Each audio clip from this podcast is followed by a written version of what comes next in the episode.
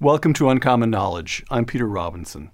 In this episode, we taped a live show at the Hauck Auditorium at the Hoover Institution, dedicating the program to Franklin Delano Roosevelt, Winston Leonard Spencer Churchill, and Josef Vissarionovich Djougashvili, better known as Joseph Stalin, the Big Three, the leaders who crushed Nazi Germany. At the beginning of the Second World War, what did Roosevelt, Churchill, and Stalin want? What national interests was each man pursuing? And what did these three men make of each other? Consider this, for example. This is Churchill writing about Franklin Roosevelt in 1945. He was the greatest American friend we have ever known. And yet, just a year earlier, one of Churchill's assistants wrote that, quote, in private, Winston is very bitter about Roosevelt and not so sure he really likes FDR. To discuss the big three, David Kennedy, Stanford Professor of History Emeritus. David is the author of Freedom from Fear The American People in Depression and War, a classic work in which the central figure is, of course, Franklin Roosevelt.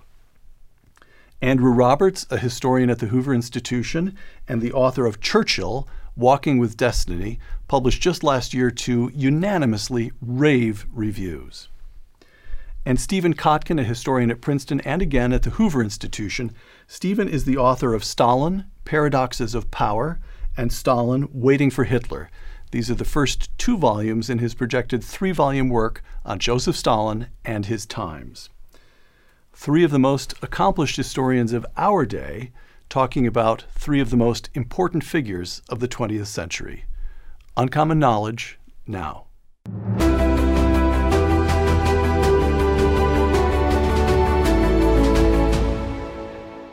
June 21, 1941, in violation of the Molotov Ribbentrop Pact, Hitler launches Operation Barbarossa, named after medieval German emperor, invading the Soviet Union with some 4 million troops. It's in response to this Operation Barbarossa that the Grand Alliance, the alliance among Britain, the United States, and the Soviet Union, led by the Big Three, emerges. Britain immediately signs a mutual aid treaty with the Soviet Union.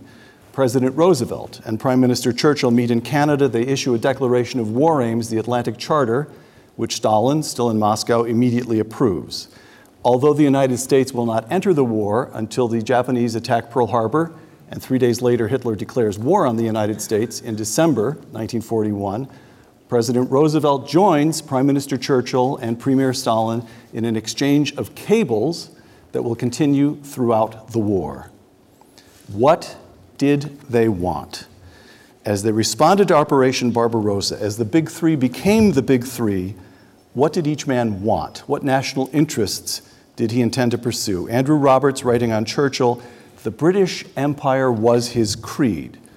Churchill's interest then, Andrew, is to preserve the empire? Well, first of all, of course, it was survival, just national survival. He'd spent uh, 11 months uh, under the threat of invasion from Germany from the time of the uh, retreat from Dunkirk onwards. And so it was uh, just a case of exhalation that Hitler had unleashed this massive invasion, the largest invasion in the history of mankind. Um, Three million men, 160 divisions or so. Um, across into Russia, and that let him spot that, uh, of course, um, Hitler was onto a two-front war, and, uh, and so Britain, at least in the short term, was going to survive uh, as an independent entity. He then, in the longer term, wanted to make sure that the uh, Russians stayed in the, in the war as long as possible and bled Germany dry.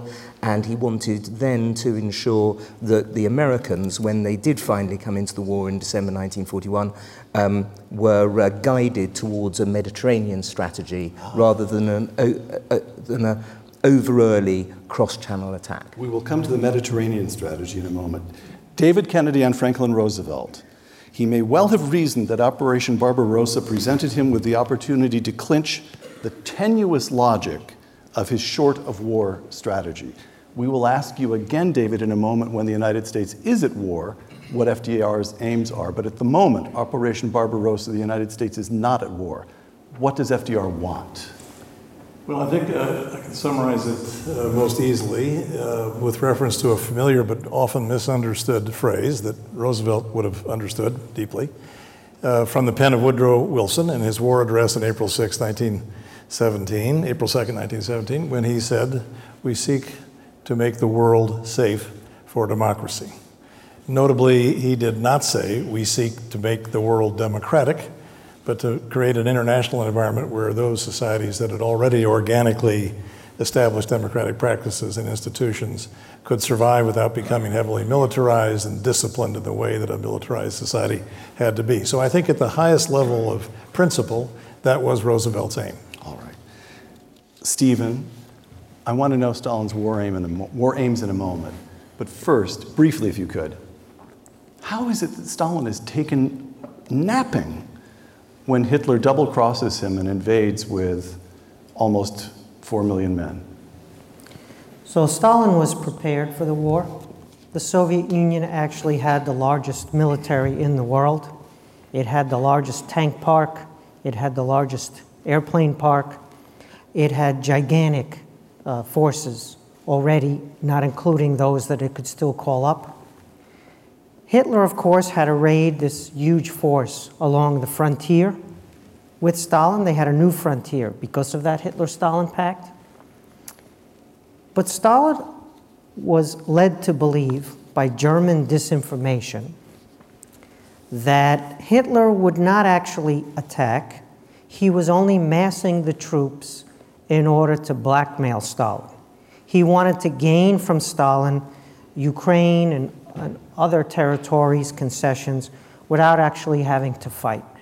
So Stalin was sitting in his office waiting for an ultimatum expecting that he would be able to drag out the negotiations, expecting that if he could drag out the negotiations past a certain date, he could be safe for another year while he was continuing his military buildup. Instead of the ultimatum, which was a ruse, planted, as I said, by German disinformation, which fooled most of the intelligence services of the world, instead of that, he was attacked. During the moment of the attack, Stalin was still waiting for the ultimatum, which is one of the reasons he didn't give an order to fight back immediately. All right. Stalin, what, what are Stalin's war aims when he recognizes what's happening? What are his war aims?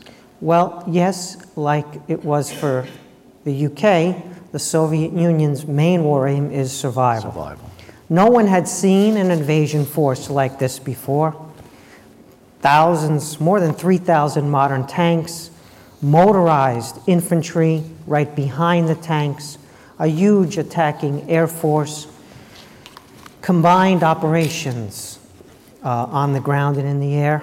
This was breathtaking what the Nazis invaded with. And from June 22, 1941, until December 1941, it was not clear that the Soviet Union was going to survive.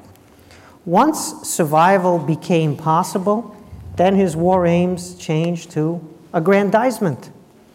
He wanted back all the territories that they had lost in the Revolution and Civil War the Baltic states, Poland, part of Romania known as Bessarabia, and of course in the Far East, those territories lost to Japan in earlier wars. Right. So survival, aggrandizement, and then, like any good communist, projecting their power to every corner of the earth.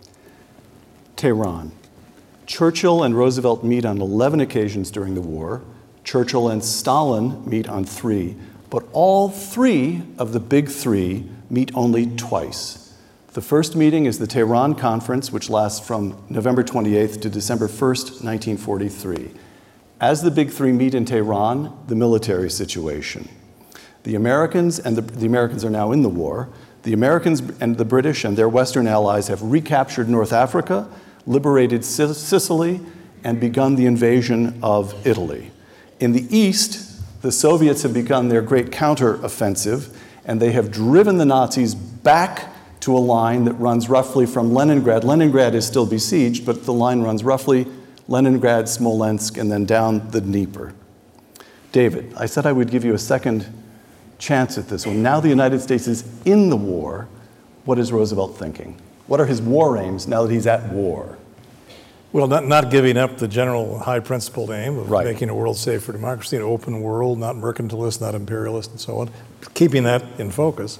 But at a, what we might call a tactical level, um, Roosevelt's aim is to put American weight into the scales uh, to assure the defeat of Germany and Japan at the least possible cost to the United States. We come now to this Mediterranean strategy. It's going to take me just a moment to set this up, but then I will release the three of you. The central strategic question in Tehran how and when the Western Allies would open a front in Western Europe, relieving pressure on Soviets in the East. Led by General George Marshall, the American military planners insist on devoting all resources to an invasion across the English Channel. Churchill had other ideas. For months, he pressed the Americans for an operation in the eastern Mediterranean, perhaps pushing up through Italy, perhaps landing near Trieste to advance through the Balkans to Vienna, perhaps advancing instead to Turkey. Andrew Roberts will now defend these mad schemes. Well, first of all, you have to see, um, see the Germany First policy that was adopted uh, right at the beginning in its proper context, I think. It's um, one of the great statesman-like moments of the 20th century when Roosevelt and America um, come together with, uh, with the British to um, go for Germany first. It's the Clausewitzian thing to do. You take out your strong, the stronger of your opponents. So, so Europe gets 70% very roughly of American resources, whereas the Japanese conflict in the Pacific gets about 30%. Then what Marshall wanted to do as early as the fall of 1942 was to cross the channel and, um, and uh, attack uh, Germany like that. Before we'd won the Battle of the Atlantic in the August of 1943, and also, crucially, before we'd won the um, war in the air. And that would have been disastrous. We'd have wound up with another, um, another Dunkirk evacuation on our hands. So, what um, General Brooke, uh, the Chief of the Imperial General Staff, and Winston Churchill did in many of those meetings that you spoke about was to persuade the Americans to adopt the Mediterranean strategy. That had been largely successful by the time of the fall of Rome on the 5th of June 1944, and, oh, and the very next day they came across the channel in the successful operation. I want you to carry on, but I also So- want you to be aware that Franklin Roosevelt is looking increasingly dubious as you talk. No, absolutely. No, I, I, I, I, I take, I, I'll take that on. Um, I'd expect nothing less, in fact. Um, but um, when it comes to going off into to tr- capture um, uh, Vienna, and also in his huge opposition to the Anvil attack in the south of France that also took place in Churchill's August. opposition. Churchill's opposition that also took place uh, in the um, August of 1944. What Churchill was trying to do by then was to uh, keep as much of Eastern Europe as possible in the Western bloc, the Western sphere, um, and stop it from falling under the Soviet maw. But the trouble was that not only, of course, did the Americans, quite rightly, want the war to end as soon as possible, but secondly, the actual strategy of it and the tactics of it was not well nigh impossible. You had to go through something called the Ljubljana Gap, which isn't a gap, and the Germans proved again and again in the Italian campaign to be absolutely superb at defense and counterattack. When I was at uh, my first day at university at uh, Cambridge, my Don told me that never, I tried to use the word inevitable in history. He said, You must never use the word inevitable in history, except for German counterattack. But you know, the, the, uh, in Churchill's memoir, I think it's volume four, you're going to know the citation better than I, he tells us his state of mind at the moment he heard about the Pearl Harbor attack.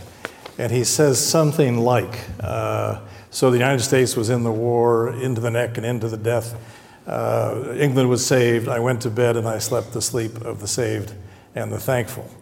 Now well that- done, it's virtually word for word. Well done. but That's it's, but it's a misleading uh, statement because what he in fact did was not exactly go to bed and sleep the sleep of the saved and thankfully. He came to Washington, D.C., to make sure that the Americans were not going to reverse the Germany first strategy and go hounding off in a war of revenge against the Japanese in the Pacific and abandon the Europe first or Germany first strategy. Now, he quickly finds out when he arrives that that's not going to happen. Gentlemen, I, re- I return you to Tehran, where Franklin Roosevelt does something, as- to me, astonishing. We've got this debate raging between Churchill and the British general staff and the American military planners. Roosevelt remains at, one remove from it. But now at Tehran, he turns to Joseph Stalin and says, What do you think? He lets Joseph Stalin, in effect, cast the deciding vote. FDR, what were you up to?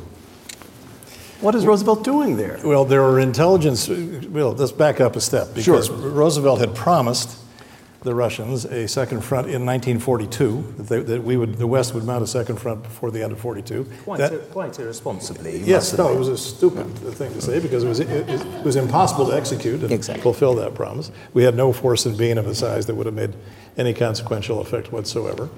Um, but Stalin is continuously and repeatedly begging for the West to open a front in the, uh, on the western side of Europe that would draw off at least 40 uh, German divisions from the Eastern Front, which was a charnel house. Uh, so uh, Roosevelt goes to Tehran expecting to have to mollify St- Stalin yet again about the fact that there is no second front yet open as of late 1943. And just before he arrives in uh, Tehran, there is an intelligence report that originates with John Dean, the military attache at the Moscow embassy, who reports that maybe the Russians are no longer interested in a Western Second Front because they now have the upper hand on the Eastern Front, and if the West just delays the Second Front long enough, the Red Army can advance deeply into Western Europe. So Roosevelt is afraid at Tehran that maybe the Russians have lost interest in the Western Allies, and, the, and the, Stalin will align himself with Churchill and uh, encourage more what the American military planners call periphery pecking. That is, attacking in the Mediterranean basin in North Africa and so on, but places that had really no strategic uh, consequence when it came to the final defeat of Nazi Germany. And uh, Joseph Stalin, what do you make of this dispute between these two? American intelligence wasn't always correct in its appraisals of Soviet motivations or even of um, uh, Soviet capabilities. So the reason Roosevelt promised Stalin the Second Front was because he wouldn't promise him to accept the pre June 1941 Soviet borders, which involved Soviet annexation of countries that had been independent prior to the war. And so, in lieu of accepting Stalin's territorial aggrandizement, Roosevelt felt he had to promise something, and the Second Front, which some of Roosevelt's military advisors supported. Uh, Stalin had won the Battle of Stalingrad in the winter 1942 43. So when people showed up at Tehran, November, first day of December 1943, the momentum of the German offensive was over. However, the Germans still had a gigantic occupying army on Soviet territory and were not giving up. Stalin still felt at this point that the Second Front was necessary uh, for him. I don't think Dean, the military attache, got this right. It was also a matter of promises made, promises broken. How much could Stalin trust or rely on the Allies, and how much would they betray him? So the Second Front was an important test of whether the Allies were misleading him or he could rely on them. He still did the bulk of the fighting. Stalin. When uh, the Normandy invasion occurred, the landing in June 1944, there were 30 German divisions approximately de- deployed in the West. And there were 220 plus German divisions still deployed on Soviet territory. And that's June 1944, let alone November 1943. So he needed the relief of the Second Front, and he was happy for the promise, but of course the promise was not redeemed yet again. The Second Front was delayed. So the central strategic question gets decided against Churchill and in favor of the American planners and we have what we now know of as Operation, well, as the Normandy invasion, takes place in 44, Overlord. Second item, if I may, at Tehran. We, by which I mean I, tend to think of Yalta as the place where Europe gets divided up, the post war status of Europe gets discussed. David Kennedy corrected me a couple of weeks ago and said, no, no, no, there was a lot of discussion at Tehran and important concessions or at least acknowledgments of reality took place at Tehran. And in particular, Roosevelt has already recognized that the Soviets are going to be in possession of Poland. Now, Roosevelt, something to which I'd like to ask Andrew to respond in a moment, the personal dynamics here. At Tehran, Roosevelt stays in the Soviet embassy. He rebuffs Churchill's efforts to have one on one meetings with, between Roosevelt and Churchill, but he has one on one meetings with Stalin. And here, is, here are the official notes on one of those meetings, which takes place between Franklin Roosevelt and Joseph Stalin on December 1st. The president told Marshal Stalin that we would have an election in 1944, that there were in the United States from six to seven million Americans of Polish extraction, and as a practical man, he did not wish to lose their vote. He said he personally agreed with the views of Marshal Stalin on Poland. He hoped, however, that the Marshal would understand that for political reasons, he could not participate in any decision on Poland here at Tehran, the president went on to say that there were a number of persons of Lithuanian, Latvian, and Estonian origin in the United States, and jokingly added, jokingly added, this is in the official record, not some crazy right winger's memoir, jokingly added that when the Soviet armies reoccupied these areas, he did not intend to go to war with the Soviet Union on this point. Close quote. Stephen Kotkin, what would that remarkable explanation from Franklin Roosevelt to Joseph Stalin how would that have affected Joseph Stalin's calculations? Roosevelt was cultivating Stalin. He was under the illusion that he needed to win over Stalin's trust as opposed to Stalin's respect. He therefore attempted blatantly to make disparaging references to Churchill to ingratiate himself with Stalin.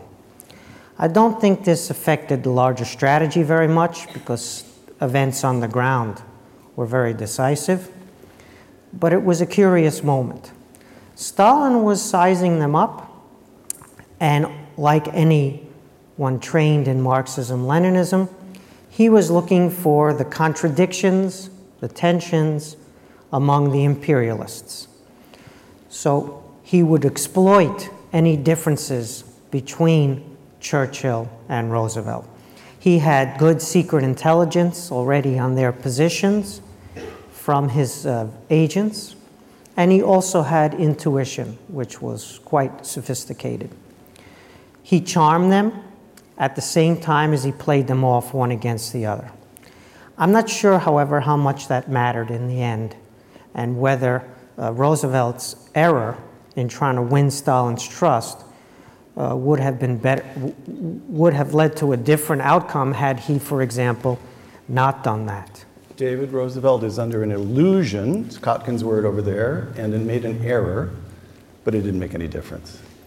Uh, you didn't quite say this, so I may be a little bit off base here, but, but there's, a, there's a story that's been out there for 70 plus years that Roosevelt naively tried to establish a personal rapport with Stalin, called him Uncle Joe, and did all kinds of things just to be chummy with him, uh, thinking that on the basis of his own personal charm, he could win Stalin over to be a uh, good partner in the family of nations. I've never believed that story. Uh, I don't think it has much merit. And I, let's go back to the periphery picking British strategy versus the, the, the, Grand American strategy, the code name for which was Bolero, which was meant to uh, have a staged buildup in the British Isles and then eventually a cross channel invasion, the event we know as D Day. But D Day happens in June of 1944. It was originally scheduled for July 1 of 1943, and it was among the reasons it was delayed was because of the periphery pecking uh, in the Mediterranean. So uh, when uh, Dwight Eisenhower heard about the decision to invade North Africa in 1942, he said in his diary, This is the blackest day in the history of our nation because we're making a huge strategic mistake to uh, put resources into this theater, which really doesn't have any material consequence for the outcome of the All war. to mollify Winston Churchill. Yes, and, and, and then, and then the, the, next thing, the next thing Eisenhower said in that diary entry, he said, we, we must never lose sight of the fact that the great prize we seek is to keep 8 million Russians in the war. So he, he knew where, where the real uh, military weight of opposition to the Germans was. So we have it wasn't that- with the yeah, British, it was with the Russians. Can I Let answer this now? Hold on Pe- one Pe- Give- restrain yourself for another 20 Right. seconds. No, We So may David, have to go we- we outside and settle this. We have, we have this argument, which is an argument. Four out of five Germans who are killed in the war are killed by the Soviets. The Soviets pay a price of 20 million dead, not wounded, but 20 million dead during the war, 25 million de- killed during the war. And so the argument would be if Roosevelt is trying to play Stalin, he actually played him pretty well. He, he, he, he, he caused the Soviets to. All right, so there's that argument. But on the other hand, here he is cozying up to Joseph Stalin and saying, You understand, of course, that I have political constraints, but would you help me out here? Just throwing Poland under the bus at Tehran. It happened, at least according to the official notes. Poland was under the bus. Yes, Poland's already into the bus. Way longer than Now to, Tehran. now to Churchill. All right. Uh, Unfortunately, Poland got a raw deal being located between Nazi Germany and Stalin's Soviet Union. It would have been better had Poland been located, for example, on the west coast of America. Andrew has, What's the title of Norman Davies' book, Devil's Playground? Andrew has listened to David use the term periphery pecking about a dozen times and he can no longer restrain himself. Go. Um, right. Firstly, the American army was not ready uh, in 1942 or early 1943 to cross the channel and take on what was still the best army in the world. True enough, it and you can see that from. if it wasted and you- in the it Mediterranean. wa- It, didn't waste resources in the slightest. It helped capture a quarter of a million Axis troops who surrendered in Tripoli in May 1943. It then was able to to draw 18 divisions down out of, uh, out of France for when the big punch was going to come across the channel, drawn down into, um, into Italy. It was, a, uh, it was nothing like periphery uh, picking. It was bloodying the um, American army, yes, but not in such a negative way that you weren't able to cross over on D-Day with 156,000 men and deal a knockout blow to the Germans. This would not have been possible until you had had some defeats like Kasserine Pass and so on. You also had a, um, a problem. Of course, Italy was a terrible place to fight, but nonetheless, it was knocking out another of the Axis powers uh, in September 1943, which was a worthwhile thing to do. What would have been wrong would have been to have taken the Ljubljana Gap um, uh, route, because, uh, but that's solely down to strategy. Politically, of course, it would have been fantastic. But ultimately, the um, generals like Marshall and uh, Eisenhower were right not to go the Churchillian route. So the uh, U.S. Chief of Naval Operations, Ernest King, Admiral He was King, an, a foul Anglophobe. Yes, but he- said in a discussion in July of 1942, he said Winston Churchill will invade Europe only behind a Scottish bagpipe band. Well, of course, Churchill had uh, commanded a battalion in the Royal Scots Fusiliers in the First World War, so he knew how good fighters they were. All right, uh, boys. The uh, problem with 19, the problem with 1942 was the British would have had to do- do the fighting. When the Americans decided that they would want a second front invasion through France in 1942, it was the British Land Army that would have to do the bulk of the fighting at that point in the war. That was not going to happen. And when we tried out an attack, admittedly a small attack, but over 5,000 men, Canadians at Dieppe in August 1942, we lost uh, 3,500 killed and wounded. Yalta. Second and final meeting of the Big Three takes place at uh, Yalta, February 4 to 11, 1945. The leaders meet in a rambling villa that Nicholas II had built overlooking the Black Sea. The military situation as they meet. In the West, the United States, the United Kingdom, and their allies have liberated all of France and Belgium and are preparing to cross the Rhine into the German heartland. They will encounter resistance. The Battle of the Bulge will take place. Hmm. But still, they're preparing to cross into the German heartland. In the East, the Red Army has already driven the Germans out of the Soviet Union and all the way across Poland. And as the Big Three confer, the Red Army is only some 50 miles from Berlin. Among the agreements at Yalta, Roosevelt wins a commitment from Stalin to participate in the United Nations. Stalin promises to enter the war against Japan within a few months of the defeat of Germany, and the leaders agree to divide Germany into zones of occupation. But perhaps the primary topic of discussion at Yalta is that country with the worst luck in the world, Poland. Historian Christopher Andrew, quote, having already conceded Soviet dominance of, po- dominance of Poland at Tehran, Roosevelt and Churchill make a belated attempt to secure the restoration of Polish democracy and a guarantee of free elections. Andrew Roberts described Churchill's efforts. Well, they were naive. Um, you had over Really? a mi- of course. Your you job had here is to stick up for your man. no. they were naive in the best possible way. Ah, they, uh, That's all right then. As Stephen has pointed out, you know, you have over a million Red Army um, soldiers in Poland at the time. The best that Churchill and indeed uh, FDR could possibly do is hope for the best. The other things that you mentioned that they wanted, like the United Nations Organization and the declaration of war against Japan from Russia three months later, were both of them considered very important. And, um, and so the best they could do was to keep their fingers crossed and hope for the best. And when Stalin made his uh, promises about the integrity and independence of Poland, which he did again and again at Yalta, um, they, they just had to, in this case, naively believe him. And of course, he was lying through his teeth. Naive. So, So, David, so I'll keep pushing on this, David, because the, I, want to, I want to go back to what Stephen said about facts on the ground. It's Right, Not right. only a Marxist phrase, it's a, it's a matter of realism. And to repeat again, Poland was already well under the bus. In fact, I'd say behind the rear wheels of the bus by the time all these events are falling out. okay. So there, there really is little, practically speaking, that the Western allies, the Brits and the Americans, could have done uh, by the point uh, of time at Yalta. And the, these agreements are paper agreements, verbal agreements, not worth the oral agreements, not worth the paper they're not written on. Uh, and Admiral Leahy, uh, Roosevelt's chief of staff, said as they were leaving Yalta, he said, Mr. President, with the things we've just agreed to here, these agreements are so elastic, they can be stretched all the way, the Russians can stretch them all the way from Yalta to Washington, D.C., without breaking the agreement. And Roosevelt said, I know, Bill, I know, but it's the best I can do for Poland at this time. All right. So what happens is that they press Stalin, and Stalin agrees to reorganize the provisional, the Lublin government. He's established a communist government, and over the following weeks after Yalta, he does indeed expand the membership, but retains communist control of Poland. So they get essentially nothing from Churchill and Roosevelt get essentially nothing.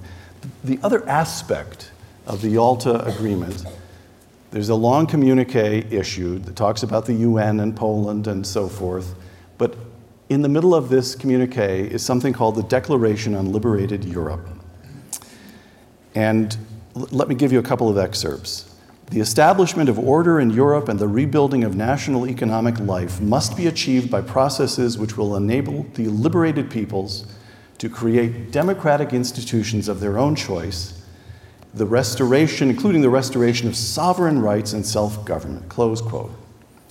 And that statement was signed by all three men. In fact, in the Livi- Liviati Palace, I'm mispronouncing it, but in the palace today, there is a Russian translation with the three signatures. They signed it.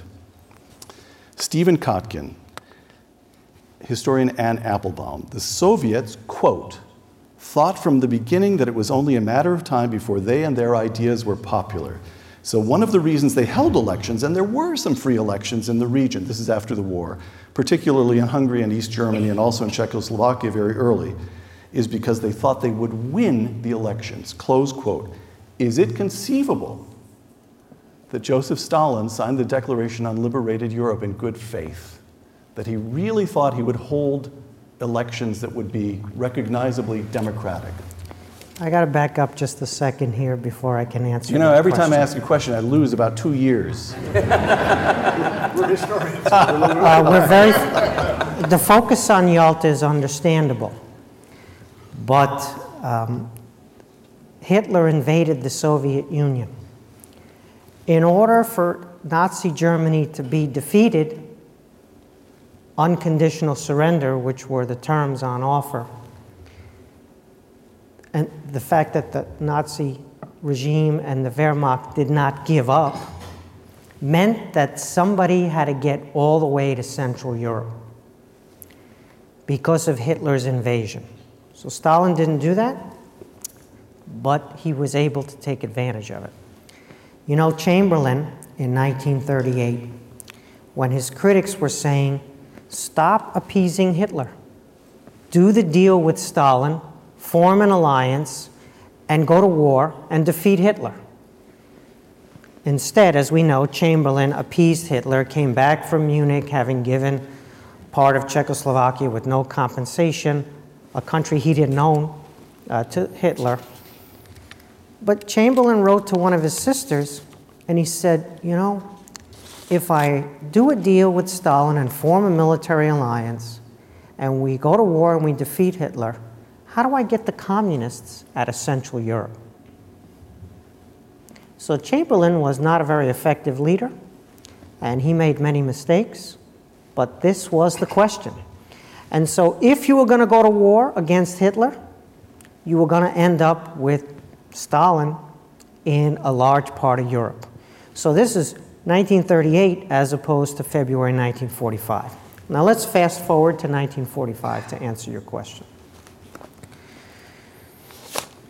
There was a debate in both the American and the British delegation of how to characterize the Soviet regime and how to characterize Stalin personally. Many people thought that it wasn't communist anymore, it was more nationalist than communist, it had evolved. This was the argument that Ribbentrop had made to Hitler in 1939 to get Hitler to sign the Hitler Stalin Pact. Every time there was some nationalist outburst in the Soviet Union, Ribbentrop would run to Hitler and say, See, they're not really Judeo Bolsheviks anymore, they're actually nationalists. Hitler didn't buy it, but many people in the Nazi regime did buy it, and many people inside the American and British delegations at Yalta wondered about this question too. Because if he was a nationalist, if he was just another czar, like the czars in the past, maybe we could do deals with him and maybe the post war could be managed. Remember, Stalin charmed them. He's very charming when he wants to be. He's a murderous, vicious tyrant who will kill you for nothing in cold blood, but he can also turn on the charm. And so they found him rather interesting person face to face. In addition, they would ask for three things from Stalin, and he would concede one of them. And they would look at each other and said, Did Stalin just make a concession? His reputation is that he murders everybody he disagrees with. And here he's making a concession. So they were charmed also by the fact that he made occasional concessions, which meant that they wouldn't give up on a negotiating process with him. And so, what alternative did they have? It was Stalin who was fighting the German land army. And it was Stalin that they were hoping would be a nationalist more than a communist would make some further concessions and would potentially abide by the deal. So and, and so, yes, it looked like Stalin made these promises in good faith. Let's remember Stalin's motivation. His country is wrecked because the war took place on his territory. He had territorial ambitions that still needed to be legalized in the international order, like reacquiring the Baltic states and and, and territories in the Far East, like southern Sakhalin and the Kuril Islands. He wanted reconstruction aid. Lend lease was still ongoing at this point. And how long would that continue? Would it continue into the post war, for example? He had tremendous ambitions that required some type of working relationship with the Americans, especially, and with the British. And the Americans and the British understood this. So they felt they had some leverage. So, and, Andrew, go ahead. I think it's also worth pointing out um, that the two things that, as you so rightly say, he gave to FDR, namely the declaration of war against Japan three months after the defeat of Germany and the building of the United Nations organization, were actually going to work in his favor as well. Um, he would, Stalin's he, in Stalin's favour. He would, he would wind up being on the winning side against Japan. As it was, of course, he only needed to do it a few days because of the nuclear bomb, but nonetheless, he did undertake uh, what he promised to. And also, of course, um, especially if the United Nations organization was going to leave um, Moscow with a, with a veto in the Security Council, that was going to work in, um, in uh, Russia's favor as well. I want to go back to something that uh, Stephen mentioned about unconditional surrender in the context of your question about acting in good faith. So let's remember when the unconditional surrender formula was uh, promulgated or announced. It was at the uh, Casablanca conference in January of 1943. The date is important because the decision is just Casablanca, Roosevelt, and Roosevelt and Churchill, are yes. there. But it was mainly um, Roosevelt and Churchill went along with it. Yes, Roosevelt, as I understand it, you can correct me if I'm wrong. Churchill was a bit uh, caught a bit flat-footed by this. Yeah. That uh, Roosevelt announced it more or less unilaterally, and Churchill, of course, uh, exceeded. Yeah. But the timing is important. J- January of 1943, there's still no second front. Roosevelt has not delivered. Churchill hasn't delivered on the second front, and they're about to announce that there will not be a second front in all of 1943 because they're going to redeploy the North African force to invade Italy which is again not a strategically important uh, venue as far as uh, Stalin is concerned. And it's in that context, in that context, that the unconditional surrender formula is announced. And one way to read that and understand what was going on is this is consola- a consolation prize for no second front. We will declare no unconditional surrender as the outcome of this war. And then what happens? The, Ally, the Western Allies invade Sicily and proceed to negotiate a conditional surrender on the part of the Italian government. So, talk about bad faith, uh, there's plenty to go around. All right. I, I want to go back to the Declaration on Liberated Europe for a moment and to the question that Stephen just put before us, which is what is Stalin up to? Is he a nationalist or is he a communist?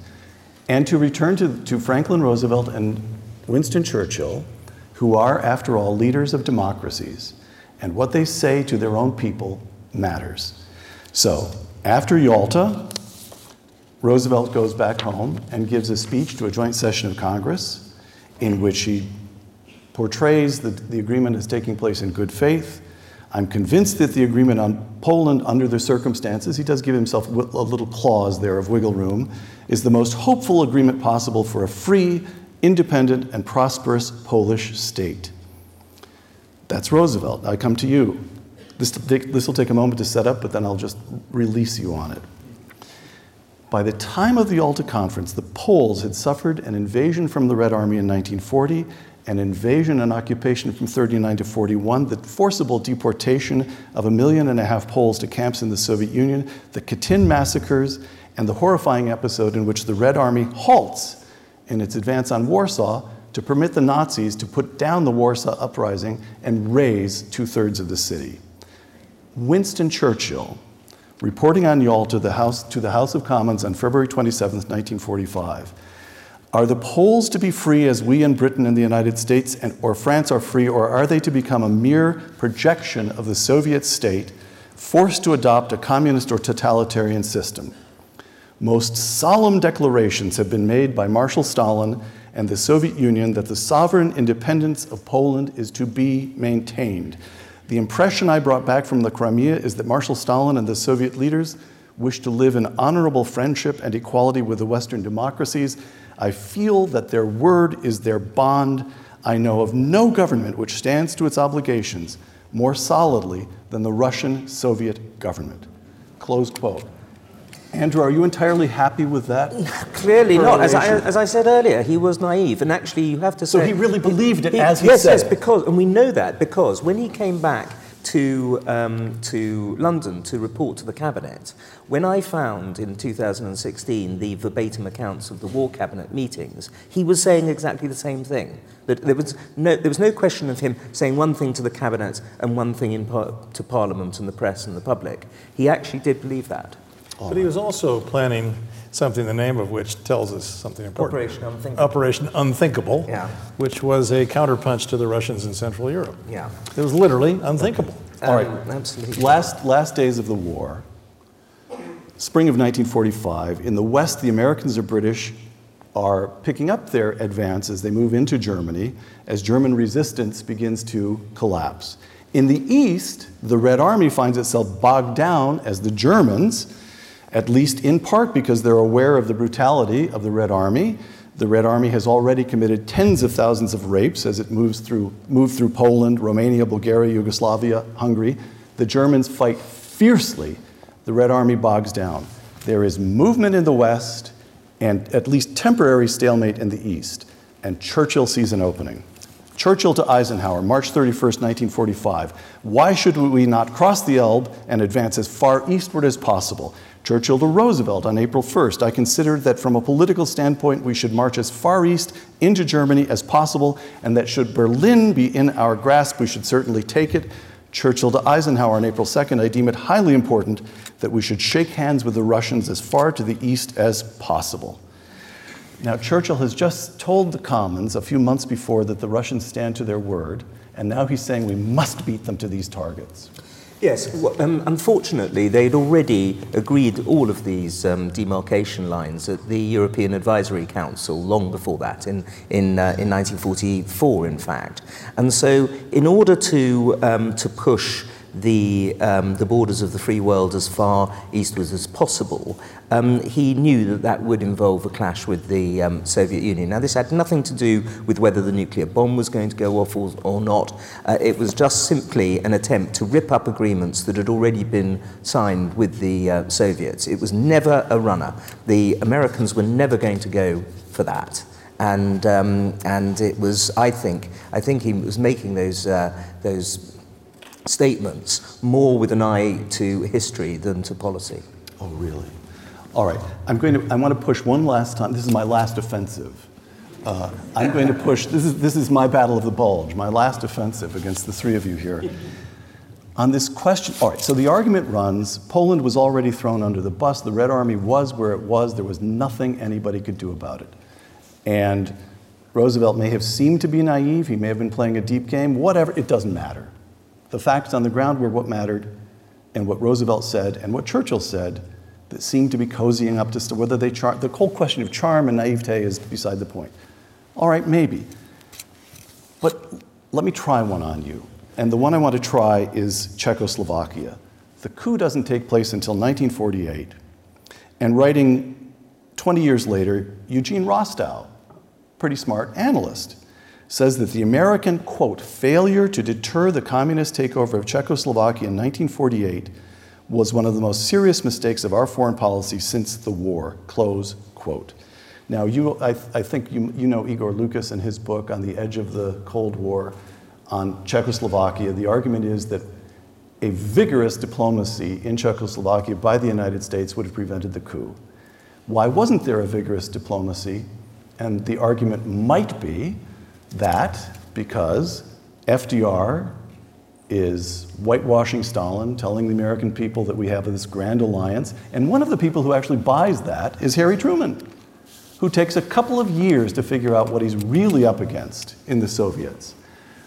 So the, the argument would be if Roosevelt had been more realistic in briefing Congress, if Churchill, if the, both of these men had kept their feet on the ground at all times and not given way to naivete, at least Czechoslovakia might have been saved. I'm getting nothing from any of the three of you I on think, that I one. think it's can see. worthwhile to remember. I think it's worthwhile to remember, though, three years earlier, we, we thought we were going to lose Greece. And largely down to uh, Churchill, um, we, in his words, uh, caught the ember from the burning and save Greece during the Greek Civil War in December 1944, early 1945. Um, it wasn't all, it didn't all go, um, go the Soviets' way. David. Uh, whoever you quoted about vigorous diplomacy might have prevented uh, Czechoslovakia. Gene Rostow. Yeah. Um, I would put the question back to Eugene Rostow if he were here among us. What exactly do you mean by vigorous diplomacy? What were the tools, the effective tools, that the United States or the West in general had to actually prevent that result? Uh, had Roosevelt come back from Yalta and given that notable address to the joint session of Congress that you mentioned, which he gave incidentally seated Yes. for the first time in his presidency, and he made, I believe, the only public reference to the 10 pounds of steel braces he had on his legs, which was why he was seated. uh, only public reference to his polio that I know of. Uh, had he said on that occasion, uh, My fellow Americans, members of Congress, I'm here to tell you that the strategy we have followed throughout this war, which is now coming to a successful conclusion, has put us in a position where we now have a second adversary we're going to take on. It's called the Soviet Union. They've been our allies, they've helped us up till now. But we're going to keep our troops in Europe and we're going to march another several hundred miles to the eastward. And I hope you're all going to support me in this effort. He would have been tossed out of office. I mean, that, that was an absolutely implausible thing to say. And what, what the facts on the ground, again, Steve, to use your, fa- your phrase, is that the, the, the, American grand strategy, which I said earlier, was designed to achieve whatever, how you were going to find, define the victory at the least possible cost to the Americans, meant that the United States did not have the resources or the political will at that stage of the game to effectively counter a Russian advance into Eastern and Central Europe. Just wasn't there. There was no Right. means available. Neither did Britain. You'd have to have uh, deployed the threat of a nuclear attack, which also domestically would not have gone down well. And, and mind you, we didn't, the first nuclear test isn't until July of 1945. That's five months No, I'm after. talking about in 1948. Okay, well, hmm, another Yeah, but implausible let's- scenario. Let's once again be realistic about these things. So, Stalin says elections, and Roosevelt and Churchill say elections. They don't have the same definition of elections. if Stalin has elections and he doesn't win, he cancels them, or he redoes them, or he changes the results that are reported. A sovereign country. Well, Stalin has the idea of a sovereign country that it obeys a diktat from the Soviet Union. Roosevelt and Churchill have a different view of what a sovereign country means. So Stalin signs these agreements, which Roosevelt and Churchill come home and oversell because they're politicians in a democracy where we have real elections. And then Stalin signs these agreements because he can interpret these terms as he sees fit, because he's the one who's got the troops on the ground. And by the way, when he stands for re election, the outcome is predetermined. So it's not Czechoslovakia, it's not Poland. Those places were tragic in what happened to them, although they were also complicit in their own outcome, we have to say, to a certain extent, because Poland had communists and Czechoslovakia had communists. Hmm. But So- the, the, the place, it's East Asia. This is where everything is really, really the most important thing, and where Roosevelt's strategy is the bigger failure. Not Europe, but East Asia. And we're living with that today, and that's why this is so relevant to us right now. Stalin makes a lot of concessions. He leaves northern Iran. He could have held northern Iran. He doesn't support the communists in Greece. He could have supported the communists in Greece, and I think they might have won had he supported them. Truman sends him a telegram and says, Don't go below the 38th parallel in Korea. And there's no American troops on the Korean Peninsula, and Stalin stops at the line that, Ro- that Truman asked him. Stalin is prepared to invade Japan, Hokkaido, the main islands, and maybe get down to Honshu, that is north of Tokyo. Truman says, Don't do that, and Stalin doesn't do it, even though he has the forces in place to do it. So when they're in with Stalin on these various issues, it's not one sided where Stalin is taking absolutely everything. And so they want this to work out with him because they don't have a lot of choices, and some things are working out. But the China piece is where they blew it all. Roosevelt decided on his own that China was a great power and would be one of the great powers following World War II. He called them famously the Four Policemen in 1942 when he had a one on one with Molotov, who was the Soviet foreign minister. It would be the UK, the US, the Soviet Union, and China. And he wanted to elevate China. The UK, uh, Churchill wanted to elevate France, so we ended up with five members with vetoes on the Security Council in a bargain. But China was inserted into that because of Roosevelt. Now, in China, Chiang Kai shek, the nationalists, the Kuomintang, had a government which controlled something like 60 to 80 percent of the territory, depending on how you measure control at the end of the war. And then there was a communist insurgency in the interior. The deal was Stalin destroys the Chinese communist insurgency in exchange for the stuff he wants in East Asia. We wouldn't send the troops to China and garrison China with 100 or 200 or 300,000 troops because American domestic politics wouldn't do this. So, how about if Stalin killed the communists? Remember, he killed more German communists than Hitler did. So, Stalin knew how to kill communists. If we had asked Stalin to take down the communist insurgency in China and therefore to support Chiang Kai shek, then we might have been able not to suffer the quote loss of China in October 1949. And remember now, that's going to affect that UN veto seat eventually when we get to the Nixon Carter years, right? And so we've set things up with Roosevelt elevating China to this position, but not following through on getting Stalin to do the dirty work that we could have bargained for given the pieces that were on offer to Stalin that he desperately wanted, which was reclamation of southern Sakhalin, reclamation of the Kuril Islands, uh, leases or control over ports in northern China, reclamation of the railroads there. He was asking for the moon. And we didn't get much in return in terms of the political equation because we asked for the military stuff from him. So that was the blunder. And that blunder is on Roosevelt as well as Truman. Can I add a word to that? Yes, yes, I think, I think I have to. Uh, The, uh, just to dwell on East Asia for a moment longer, um, uh, one of the four big agenda items at Yalta, of course, was the uh, terms and timing of Yeah. the Soviet entry into the war against Japan. Japan and Soviet Union were not at war until the very end of the day uh, in the summer of 1945. Um, and on the American side, it was thought that the, the, the weight and the impact of a Soviet declaration of war against Japan would make it conclusively clear that Japan was wholly isolated and now had a, yet another adversary, a historic adversary that was mobilizing in East Asia against it.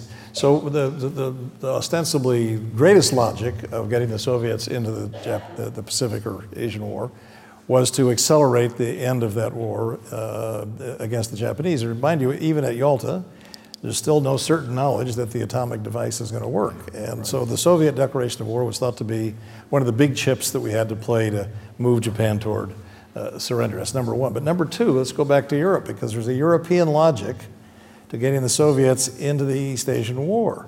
And it- this goes to what tools were available to slow down the Soviet penetration of Eastern and Central Europe was to hold them to the commitment to deploy substantial resources in Asia, which were then not available in Europe. So it was a way to diminish, in some degree, not a large degree to be sure, but to diminish to some extent the, the weight of, of uh, Soviet uh, military force in Europe itself. So, it, it, it, given the tools available, that was one that was used to slow down the Soviet penetration of Eastern Europe. moving, moving to a few final questions now. Who won? This is the last question that'll cause me to huff and puff just to set it up. Who won? A couple ways of looking at it. Churchill wanted to defend the British Empire. The British Empire begins to unravel almost immediately. A British re- withdraw from the Eastern Mediterranean in 47. India achieves its independence in 48. So, on that argument, Churchill failed. Roosevelt wanted to establish a new international order based on the United Nations. The United Nations becomes a platform for four decades for tin pot dictators. Our colleague here at the Hoover Institution, Niall Ferguson, quote, the principal beneficiary of the Second World War was Stalin's Soviet Union. The wartime alliance with Stalin, for all its inevitability and strategic rationality, was nevertheless an authentically Faustian pact. Your man Roosevelt and your man Churchill really did make a pact with the devil, and it was expensive. Here's the other way of looking at it, as best I can tell, and Andrew Roberts is going to get the first crack at correcting me or, or, or, or, describing the correct way to look at it. We began this conversation in June 1941 with the Germans pouring into the Soviet Union on three fronts. Britain's in peril.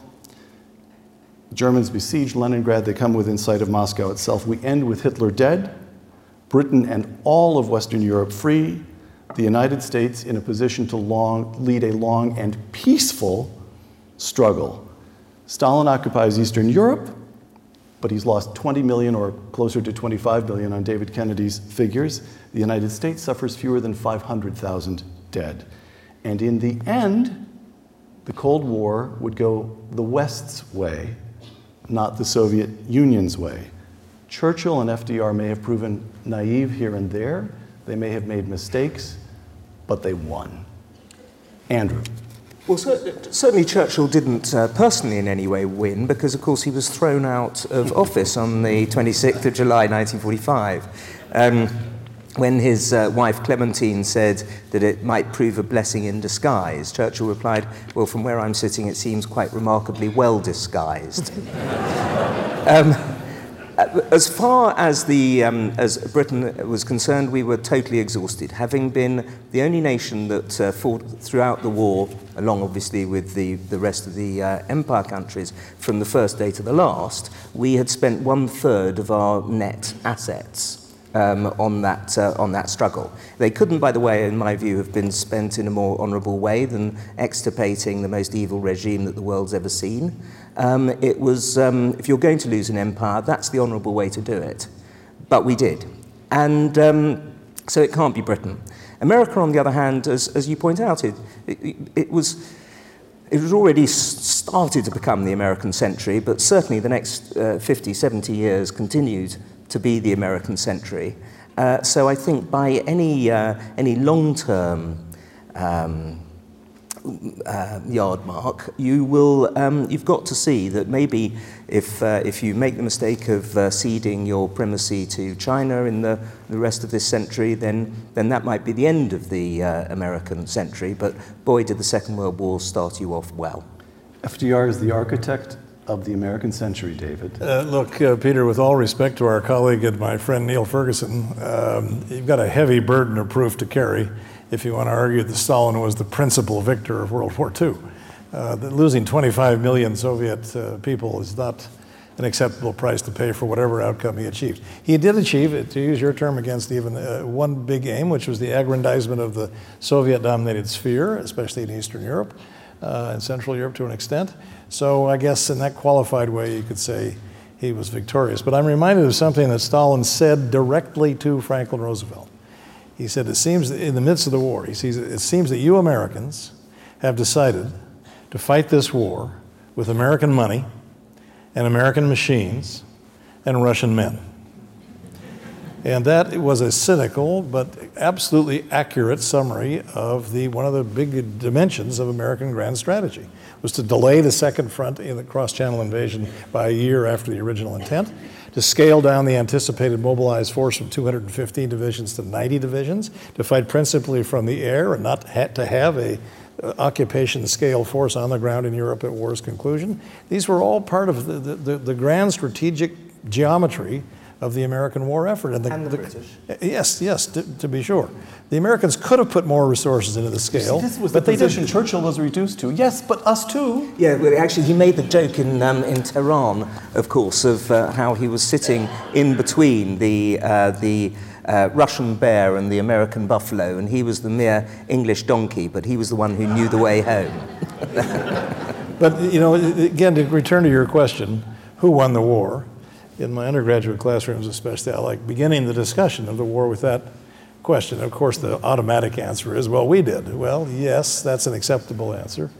But if by the question, who won the war, we mean what society paid the greatest price in blood and treasure for the ultimate outcome, it was not the United States. It was the Soviet Union without a shadow of a doubt. But if by the question we mean what society, what belligerent emerged at the end of the conflict in the best position, and particularly in a better position than at the war's outset.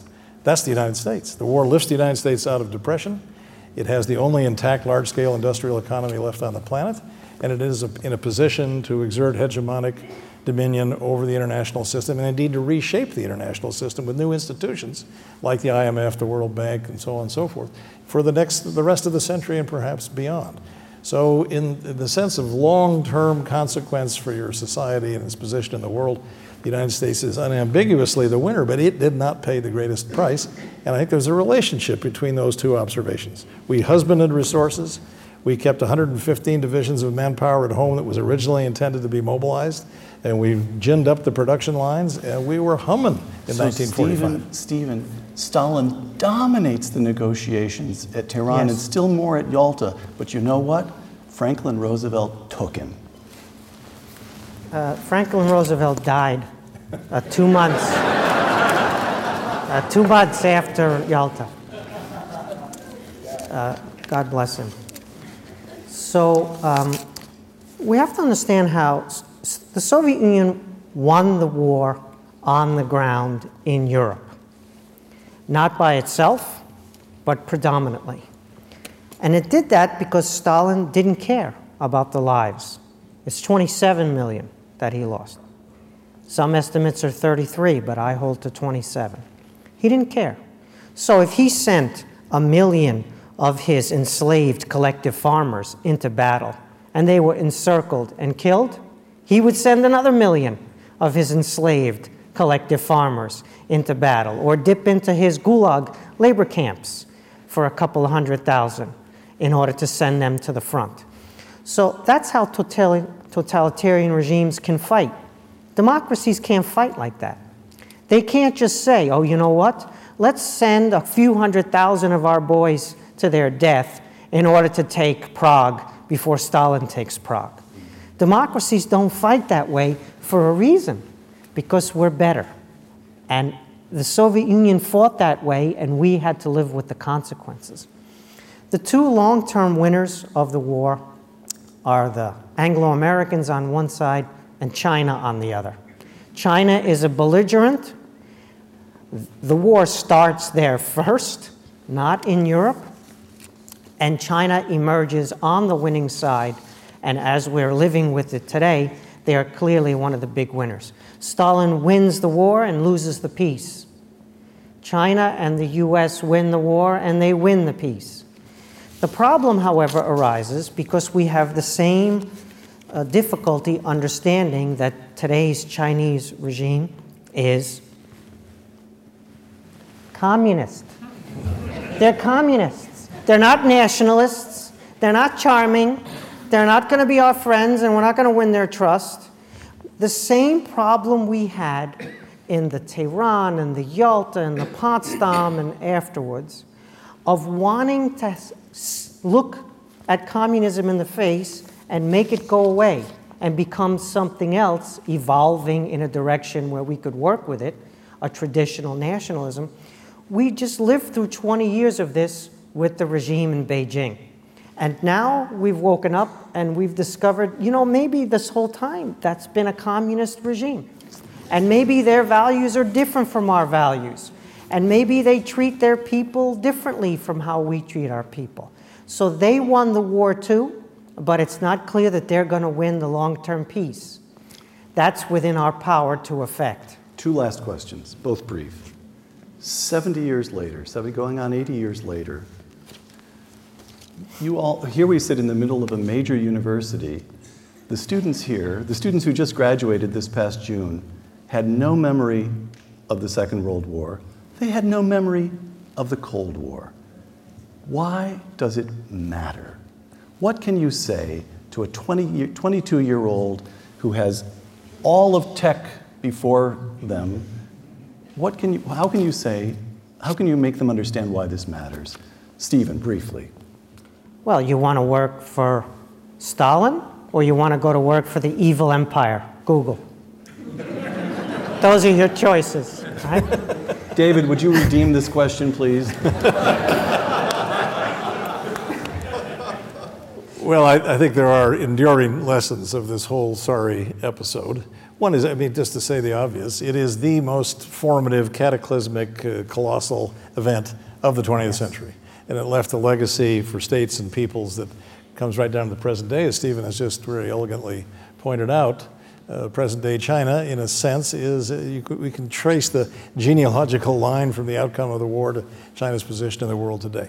But there's another larger set of lessons in here, I think, about what happens when an international system that is supposed to keep the peace amongst nations breaks down and how god awful cataclysmic the consequences of that can be, in particular when a potential player with the weight and influence and moral values to try to maintain at least a semblance of international peace withdraws from the system.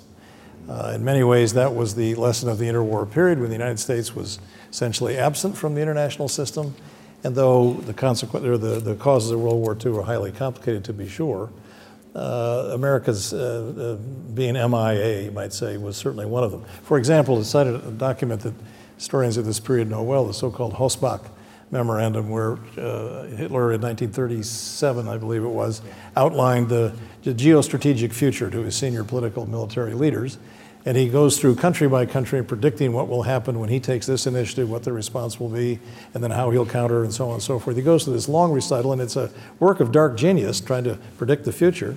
But he never mentions the United States. The United States doesn't even figure in his thinking about what the geopolitical future might be. That was an, it was an important lesson for this society to learn that we, if we want to live in a world that is beset by those kinds of uh, monsters and tyrants, we need, if we don't want to live in such a world, we need to be engaged.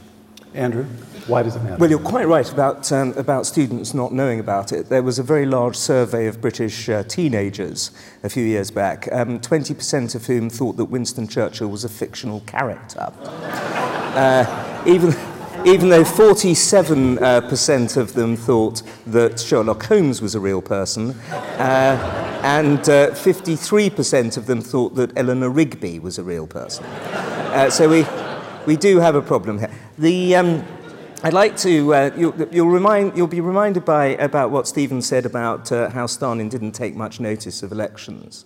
Um, it reminded me slightly of the attitude that Brussels has taken to a certain British referendum, um, in which they took no notice of the, uh, of the votes of the majority. But under, underlying, really, the importance of the Second World War is, um, are several lessons. The 15 million people who died in China in the in China in the course of this war, which is uh, half of uh, what Russia lost, but far, far more than um, the 9 million that Germany lost, for example. Um, is go- it has a psychological effect on them, not least in their hatred of uh, Japan, and that's something that, of course, is a, is a day-to-day uh, thing. I think what you said about American isolationism and the dangers of it is obviously very, very true. Um, and perhaps also we've got something to uh, continue to learn about the and, and, the, and the, the setups from Bretton Woods to the United Nations. You know, many of those are still they're tottering, but they're still uh, still with us.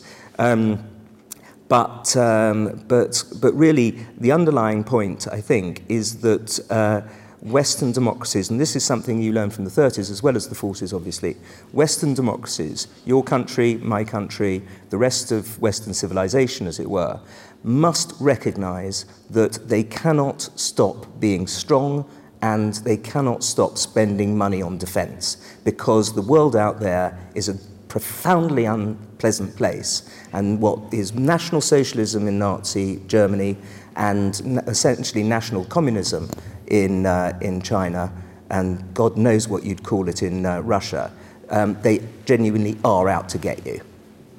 Last question. Clare Boothe Luce used to say that history would accord even the greatest figure only one sentence Abraham Lincoln freed the slaves.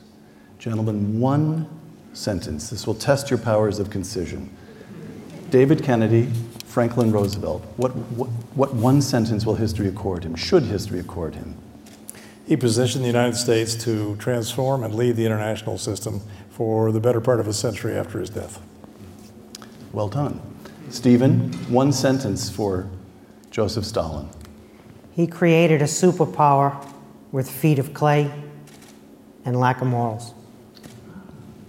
Andrew, Churchill. Never gave in. Beautiful.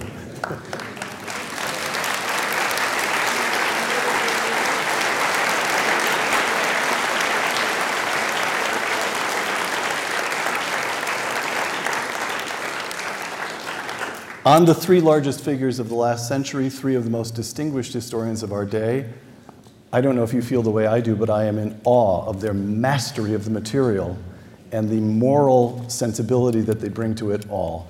Join me in thanking David Kennedy, Stephen Kotkin, and Andrew Roberts.